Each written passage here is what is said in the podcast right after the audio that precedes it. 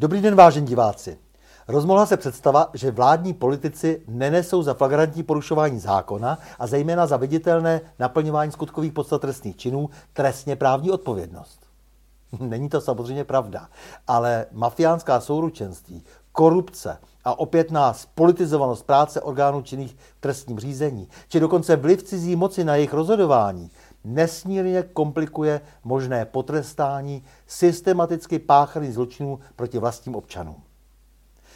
Navíc politici, kteří získají poslanecký či senátorský mandát, mají po dobu jeho výkonu imunitu, jež často nenapomáhá jejich nezávislosti, ale naopak jejich bohorovné beztrestnosti. Přitom bez ostrašujícího trestu nebude žádná výměna vlády úspěšná, neboť nastupující politik musí vědět, proč se nemůže chovat tak, jako jeho předchůdce. A protože systém nefunguje, musí být součástí příprav na možnou radikální změnu způsob vytvoření Národního tribunálu. Instituce, jež by posoudila odpovědnost za kroky, jež vedly a vedou k současnému a budoucímu marazmu. Ambiciozní politici opozice by měli přicházet s koncepcí vzniku tribunálu.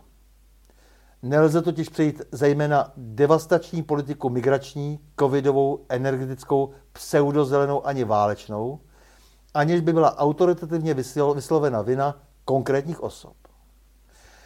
V opačném případě bude genocidní politika pokračovat až do konečného vyřešení české otázky. Národní tribunál by měl být proto jedním z ultimativních požadavků národních i obecně společenských. Měli by pochopitelně proskoumat i motivaci aktérů protinárodních činů a zjistit, jak nám byl dalece odcizen samotný stát. Klíč k ústavnímu ukotvení a personálnímu složení se nebude vytvářet lehko, ale máme-li opět důvěřovat politikům, musíme od nich vyžadovat kvalifikované, odvážné a strukturované myšlení. Tedy především od těch opozičních. Příští ústavodárné a zákonodárné schromáždění proto nesmí opomenout vytvoření předpokladů a institucí pro potrestání politicky organizovaného zločinu páchaného na vlastních občanech. Musí dát průchod konfiskacím protiprávně nabitého majetku a znárodnění strategických firm. Nesmí se opakovat rok 89. Tehdy skuteční organizátoři převratu v listopadu 89 a viníci předlistopadových poměrů vnutili někdejším demonstrujícím heslo Nejsme jako oni. A zihlý dáv byl mírný a odpouštěl, aniž by byla vyřčena konkrétní vina. To proto, aby byla naplněna prorocká slova Kunderova, že nic nebude odpuštěno, všechno bude zapomenuto. No ale hlavně proto, aby ti, co doposud zemi zpravovali, mohli její majetek rozkrást, tedy, pardon, beztrestně zprivatizovat a veselý vládnou dál. Jak symbolické, když král křiváku na Pražském hradě vyznamenává Petra Pidharta, jenž na počátku 90. let prosil prosazováním právní kontinuity s minulým režimem, aby tak ochránil dohodu o beztrestnosti mocných toho Pidharta, který bagatelizoval vliv starých mocenských struktur na nové poměry bonmotem, že snad slyší trávu růst. No a důsledky?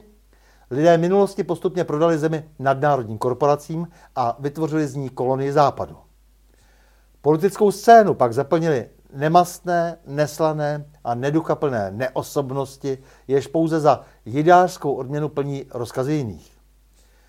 Jejich nedostatečnost je však samozřejmě nezbavuje odpovědnosti. Drali se k moci, ochotně páchali zlo a zanechali za sebou oběti. Nebudou-li potrestáni, odehraje se blízká budoucnost bez většiny z nás. Vytvoření nové struktury odpovědné politiky ovšem není možné bez aktivního odporu společnosti.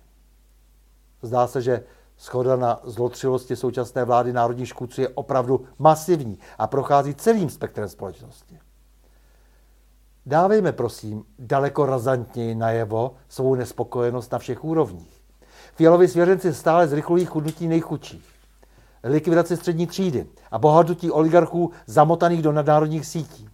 Okrádají vlastní občany při posluhování americkým zájmům ve válce na Ukrajině.